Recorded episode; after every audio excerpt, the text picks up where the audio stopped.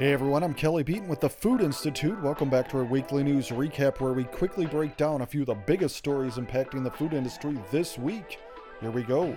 Beyond Meat stock price has lost more than half its value this year, as not only restaurant partnerships like McDonald's McPlant sandwich have proved disappointing, but grocery sales have also slid. Today's Beyond Meat share price is 90% below its 2019 peak, and investors neglected to consider that it takes decades to change consumers' eating habits, treating Beyond Meat more like a tech company than a food company, The Grocer reported. And you can read more about that right now in an article on the homepage at foodinstitute.com.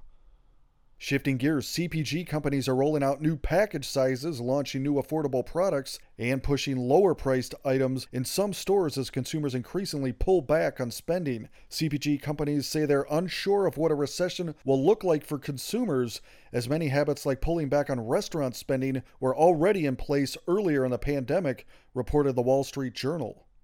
In other news, retailers could need about 800 million square feet of additional warehouse storage to house extra goods, with about 300 million square feet already leased by tenants, according to Prologis, Inc. Retailers are looking to store both goods now reaching their networks and also additional inventory to guard against stockouts in the long term, reported the Wall Street Journal. And finally, a few quick ones to close on. MyForest Foods is set to open the world's largest air mycelium vertical farm. Roughly 120,000 square foot silos will help MyForest Foods scale its mycelium-based bacon product, and the company aims to serve 1 million customers by 2024, reported VegConomist.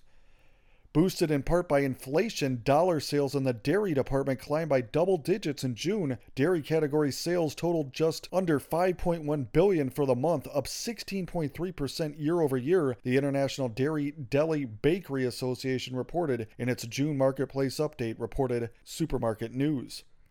And lastly, Hershey is in store for a Halloween nightmare of sorts, saying it won't be able to meet consumer demand this October due to capacity constraints. Halloween without ample peanut butter cups. Truly a scary thought. Okay, that'll do it for now. That was your food industry news. I'm Kelly Beaton.